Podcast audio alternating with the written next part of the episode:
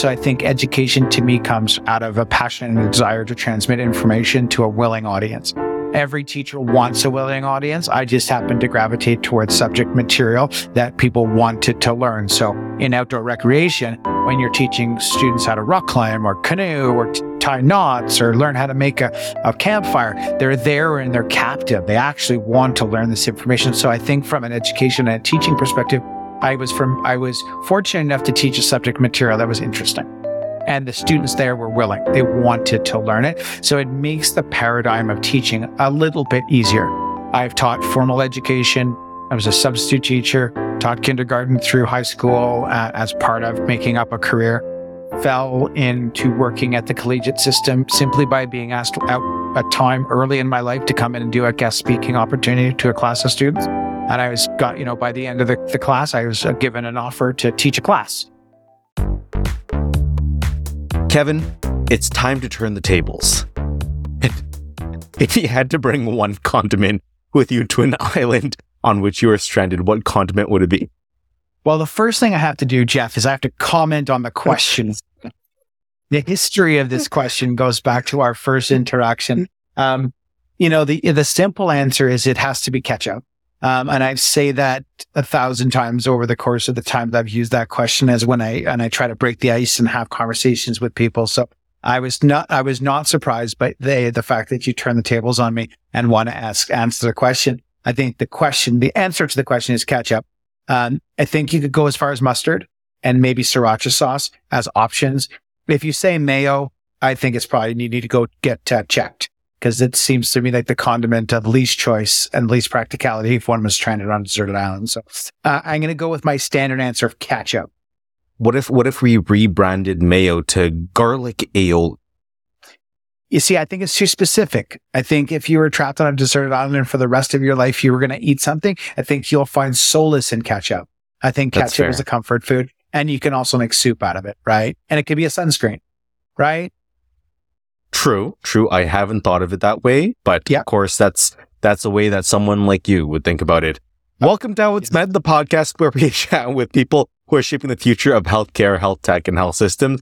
On this pod, we do a long form podcast where we learn about the stories, secrets, and skills uh, of those who seek to make our lives longer and healthier overall. We've interviewed venture capitalists, doctors, engineers, tech transfer agents, Olympic hopefuls, and your occasional mass gathering medical systems expert. This time around, we've got the inimitable Kevin Jones, President and Chief Operating Officer of Odyssey Medical. Kevin, how are you doing? Today is a great day, sir. I appreciate the opportunity to come on the podcast. I, I loved your, I loved your, your uh, intro. Definitely not qualified to be in any of the categories that you mentioned. So I appreciate that. Olympic hopeful has never been on my list of things I was ever going to be.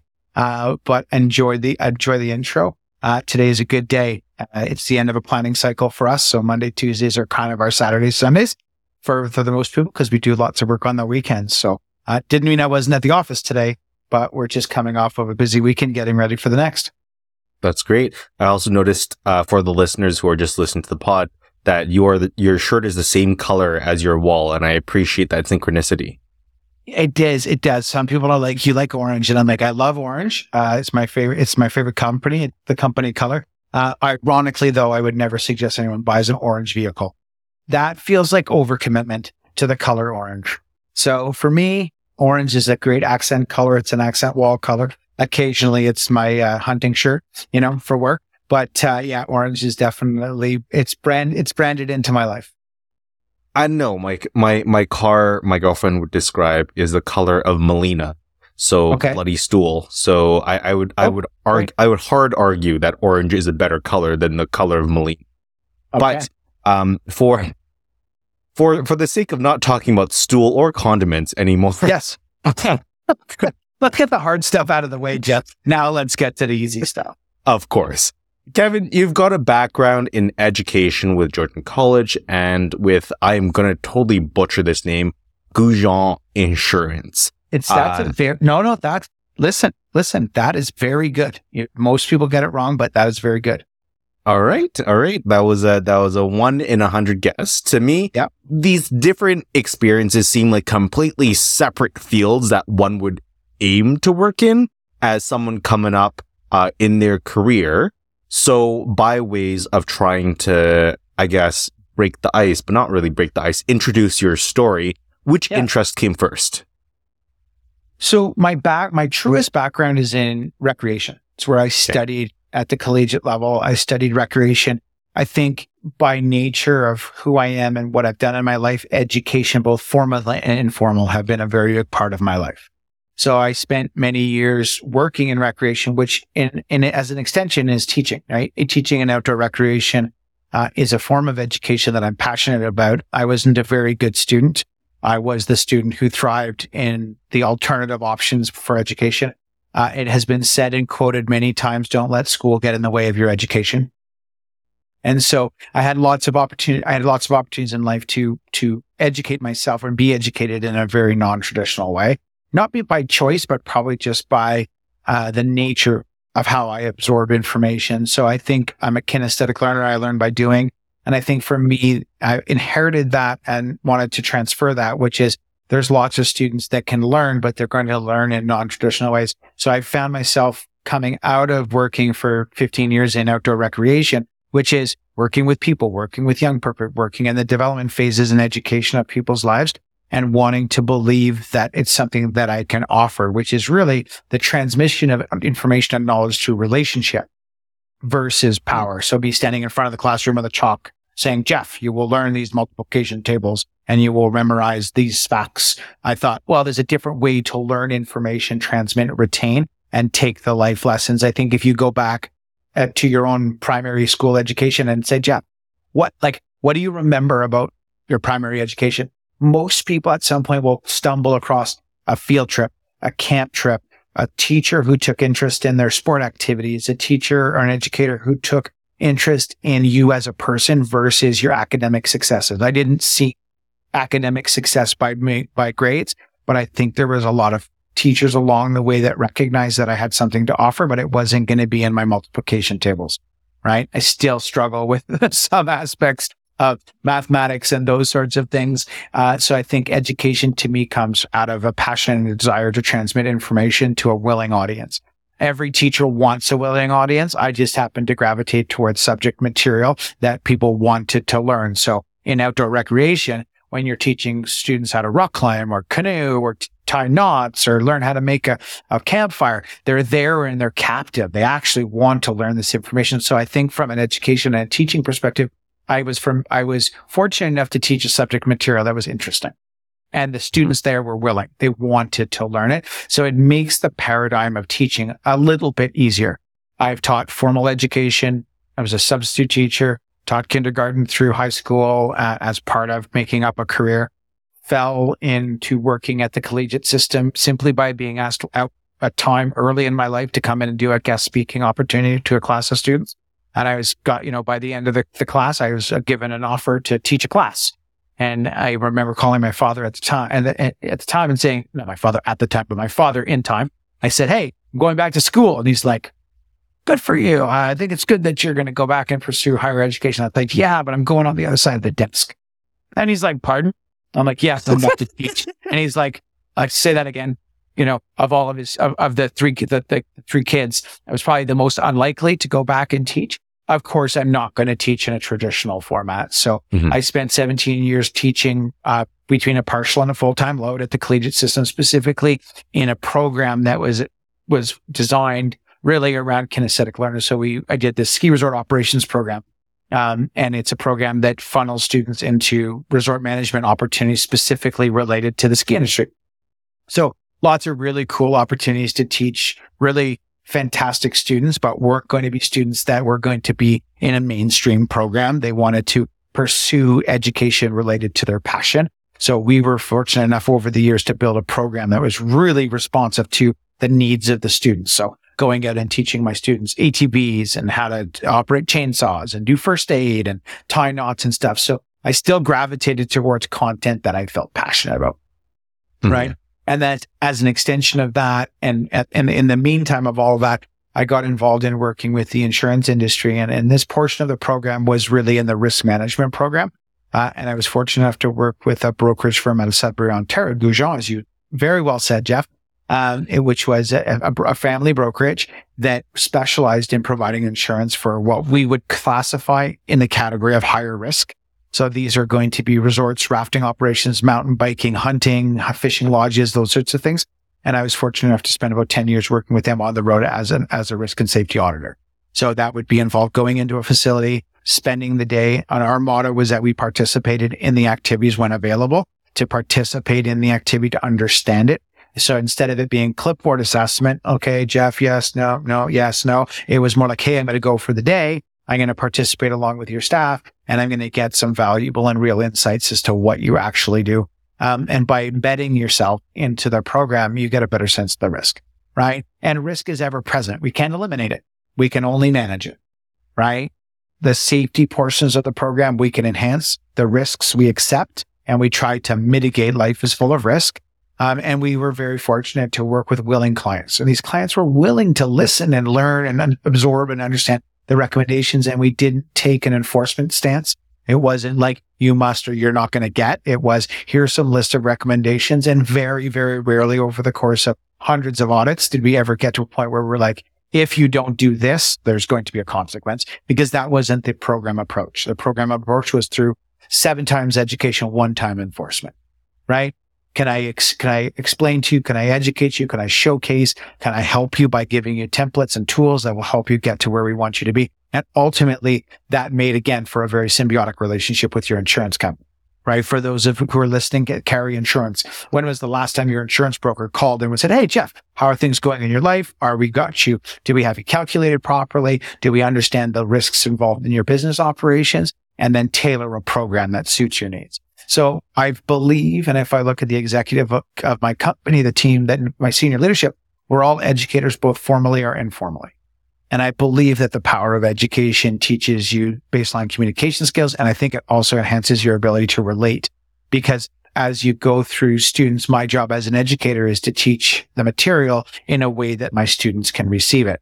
And when you have a classroom of 30 students, um, you have to find a different way to reach the majority of your students. It's never perfect. And I can appreciate, and I've got lots of history and traditional education to understand that when you're teaching mathematics, it's not always as easy as it's said, right? When I'm teaching a skill, there are some students that are going to master that skill pretty much natively. They're going to get it right away. There's going to be the bulk of the students who are going to learn it. And then there's going to be some students who are just going to be not able to for a variety of reasons. It could be physical, could be interpretive of what the material and the expectation is. And it also, it also could be psychomotor skills, the ability, I think, to actually put all the components together to execute the task at hand. You know, we're never, we're not all going to be really good athletes. We all took phys ed, right? We were all exposed to all the different activities, sports, but none of like very, a very small percentage of us went on to pursue any professional level, you know, sports. Um, I am a really good house league player. I'll play anything. I'll play anything at the beer league level. Mm-hmm. So you've highlighted your your story as kind of, I guess, to an extent linear. It, it, it isn't linear because you went from opportunity to opportunity, and you brought yep. your skill set from, I guess, outdoor education to indoor education about ski resorts, which, by the way, is super cool, and the economics behind that is fascinating, but mm-hmm. not part of this podcast. No. Um, And then you tie that into entrance through serendipitous means and you've tied your education skills into how you delivered that partnership around uh, insurance. But have you ever brought your entrance hat in terms of risk management back into the classroom? I think classroom, I think that it's inherent with the teaching that I was doing. I was constantly in risk management mode because we were taking our students into non-traditional environment. Mm-hmm. So we would take our students whitewater rafting not every school or program is designed to take your students out of the class and expose them. But for me, coming from outdoor recreation, that was normal. That's what we did. We were hired to bring students, educate and engage with them in the out of doors, which for some of the non-traditionalists, for, for a traditional teaching environment seems a bit intrinsically difficult.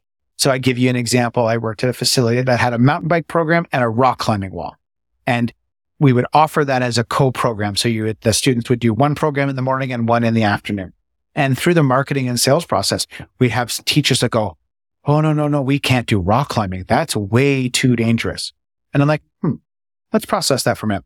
I'm going to take a 17 year old boy and I'm going to put him on a bicycle and I'm going to take him out and I'm going to spend an hour teaching him how to do some basic skills. And then I'm basically going to set that person free on a trail to make their own decisions under their own power. And that's going to have positive result. I'm going to take somebody to a climbing wall. I'm going to tie them into a rope. I'm going to connect them to a safety system. I'm going to be intimately connected to that student while they engage. And basically the experience is in my control, right? And the perception of risk was that rock climbing was more dangerous than the mountain biking because cycling is more accepted.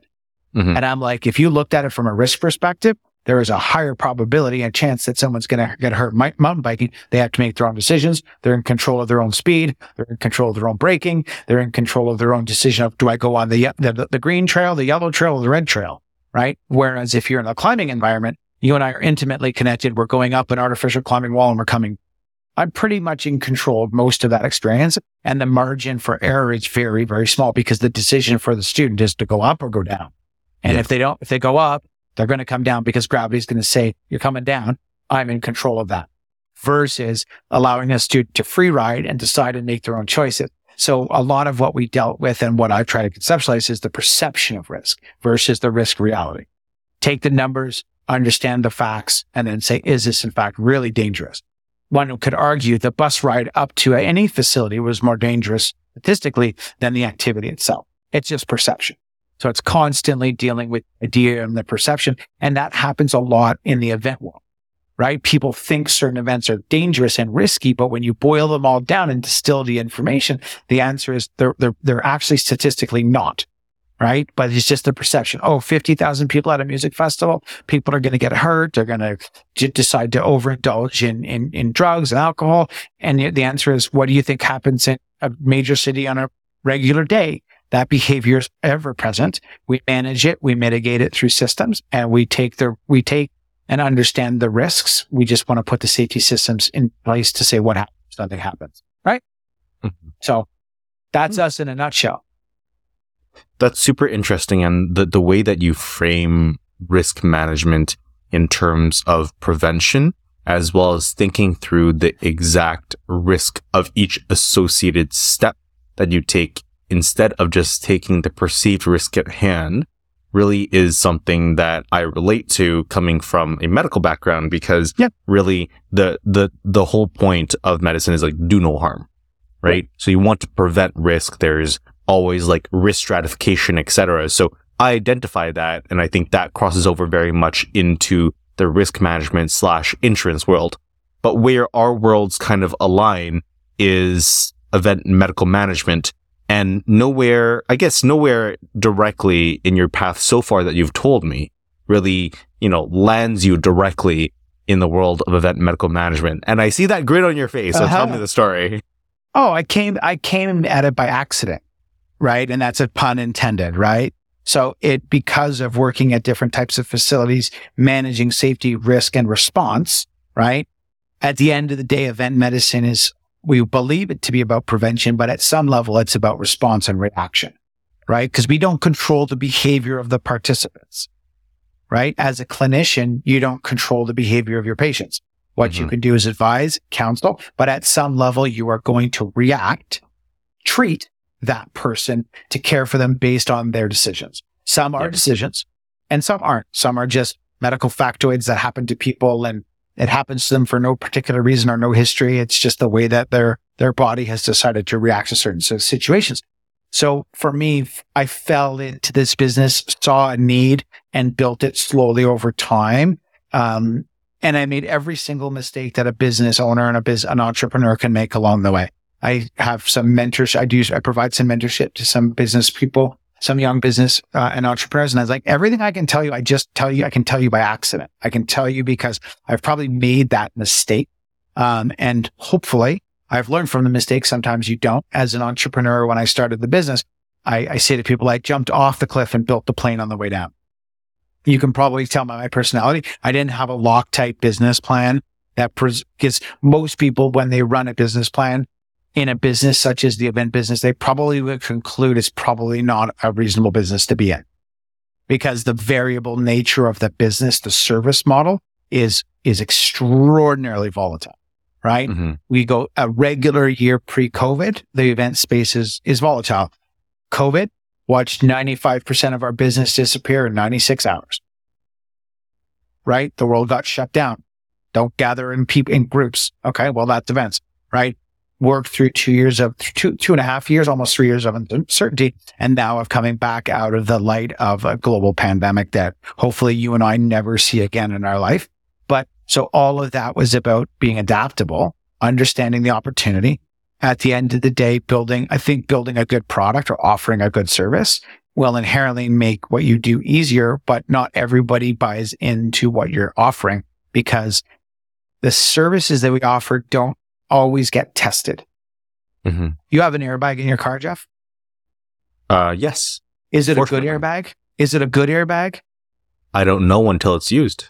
Exactly. So when you look at our services that are built around safety systems, airbags, fire extinguishers, event medical companies, 911 services, mom has that little chain around her neck and she put, hits the button and she hopes somebody answers the phone at the other end and says, Hey, you don't know that unless you test it. So a lot of what we deal in the uncertainty of the marketplace is that people don't know what, the, what they don't have certainty, right? Because they don't, they said, Oh, well, I have this safety program and it's fantastic, but they don't actually know that it works because it's never been tested. Mhm. Then we have world events, Boston Marathon, 10 year anniversary this year, Astroworld. There's countless examples where the safety systems have been tested and we've learned from the, both the successes.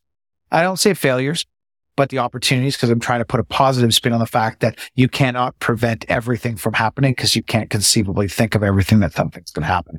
And every time something happens, it's like, why didn't I think of that? Every time you think of that positively in your life, you probably can think of that negatively.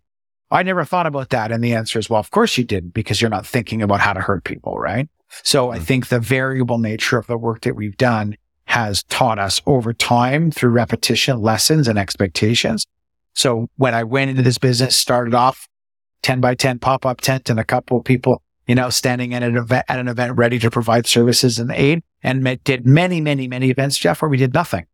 Thankfully, where services that goes unrecognized until used when used is oftentimes critiqued for the way that it's done.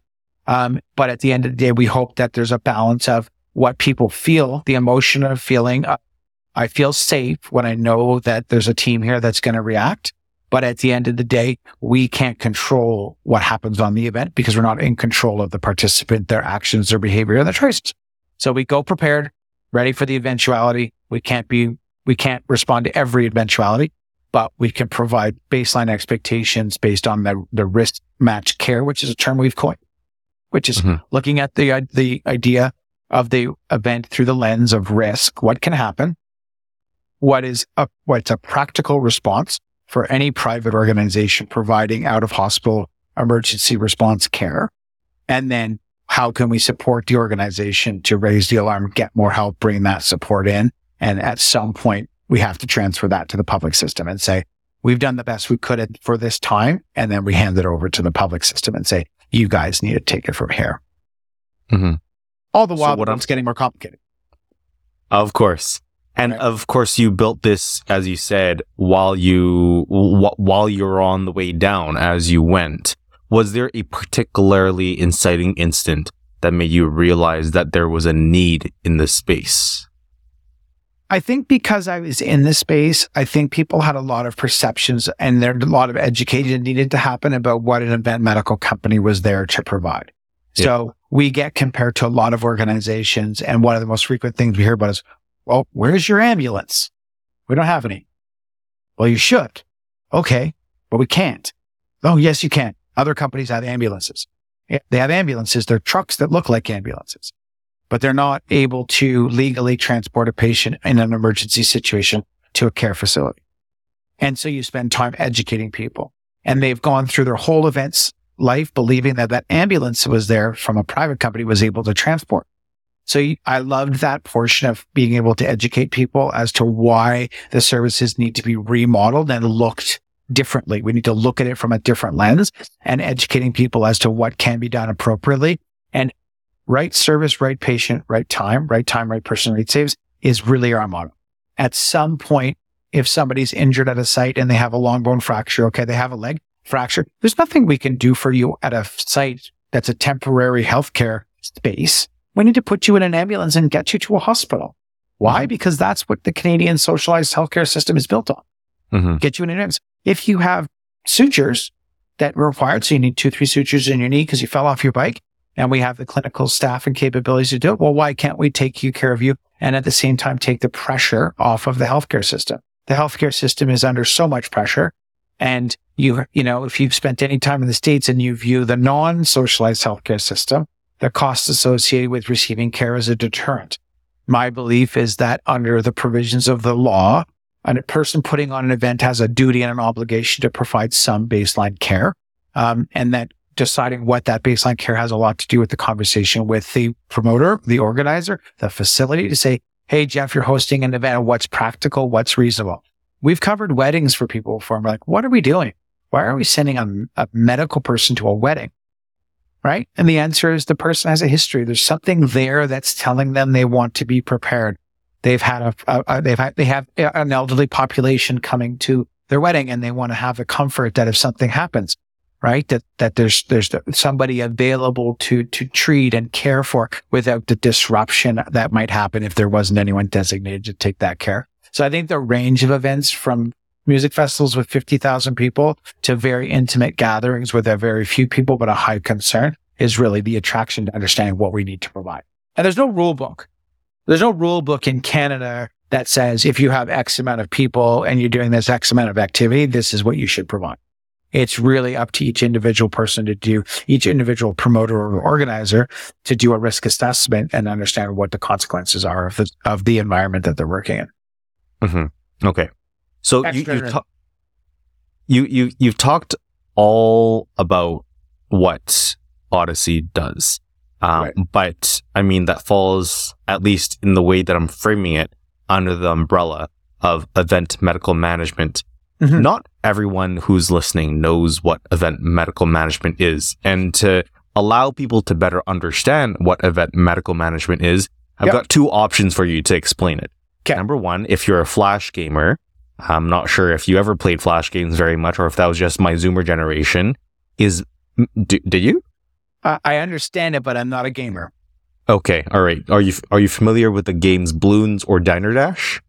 I unfortunately not. Diner Dash to me is something that you do to get your meal delivered to your office. But okay, carry on. Give Okay, so- Let, let's not let's not let's not go down those paths then. okay, If you had to explain to me or explain to a 5-year-old what medical event management is, how would you do it using only monosyllabic or bisyllabic words? I don't even know what mono or bisyllabic mean, but I'll try. One or two syllables. Yeah. So, so, so this is, so what we do is we bring to the field to where you're playing. We bring you the nurse's office. We bring you the doctor's office. We bring you the dentist's office. We bring you the place that you can go and get help if you're hurt. And we bring it to the event versus it being something that you have to go to. Mm-hmm. Okay. I don't know that that answers the question the way that you wanted to be because it's an interesting question I've never thought about. Yeah, that's fair you enough. Stumped me. You stumped me, Jeff. That that's that's that's not my intention, but I think That's okay. to push push to push back on your Sure. explanation, I think you've oversimplified it because Okay. you do more than bring the doctors, you do more than bring the dentist. Yeah. You also do all the planning to make sure that the doctors, the dentists, the nurses, everyone has the resources they need in order to best serve patients to the best of their ability when they're there, but also uh, just through a conversation to understand there's Yeah. preventative care in making sure that there's education as well, Yeah. as well as planning to mitigate to what extent you can injuries so that number one, you aren't overloaded. Uh, and number two, that in case something does go wrong beyond your capabilities to handle in the field, that you have a clear path to access high levels of care. Of course, that doesn't translate as well to a five year old. Um, but what I'm saying is you, you did, you did a pretty good job defining that. But I think the idea of what you do is quite complex and that summary did, didn't really do justice to the amazing work that you do. Yeah, I appreciate that. I think of us in two ways: is that we are the envelope of safety around an event. Okay. Okay. So the envelope of safety starts months and months in the planning process. We have a, a, a seven step process that we go through to define and prepare for an event. And the first, it's 70% in the planning, Mhm. right? The work that we do is in the event, in the, what we call the advance, right? The advance work up to understanding who the people are, what are they doing it, where are they doing it, how are they doing it, and how long are they going to be doing it for, right? So pr- planning for a furry 5K in a community park is a much different preparation cycle than an ultra marathon where people are going to be running, let's say 100 miles over a 36 hour period. The stresses on the body and the opportunity for injury and illness to be present is much different. And it's not to say that they're higher or lower risk.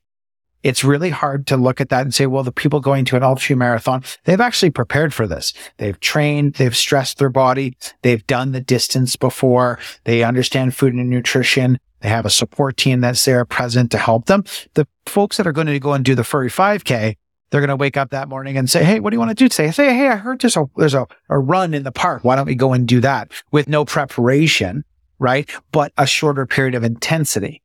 So somebody going out for that event might be like, I'm going to go out and I'm going to run this in, in 40 minutes. I'm going to do this 5K in 40 minutes for them. That's a, a massive physical st- feat. It's a physiological stress on their body. And it may, in fact, can't say this definitively, but may be more difficult on the body systems because they're choosing to put it under duress for a short period of time with no preparation Mhm. versus the ultra marathoner, right? Is there, they've prepared, they've prepared, they've done all the things I indicated in advance of that. So they theoretically, they've done some more preparation, which has prepared them for the eventuality when something goes dip wrong for them.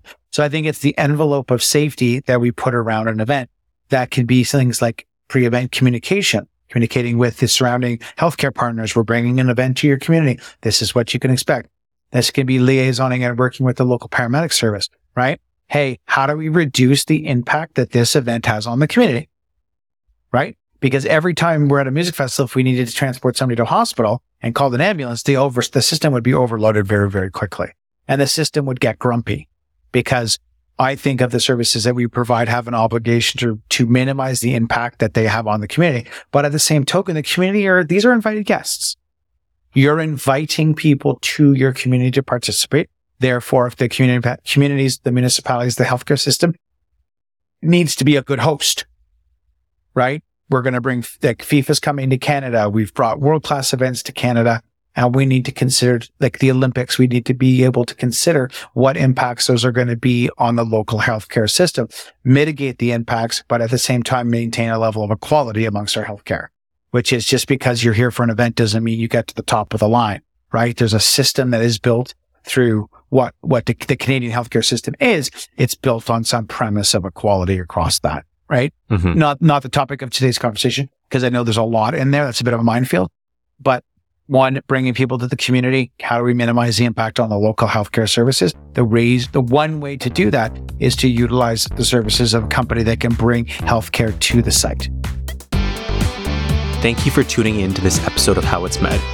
If you liked what you heard, the best way to support us is to go to your podcast platform, be it Apple Podcasts, Stitcher, Spotify, whatever you like, and to give us a rating and a recommendation or a comment so that others can best find us. If you can't do that, then we'd really appreciate it if you could share your favorite episode with those that you care about and who you think would find our work interesting. Till next time.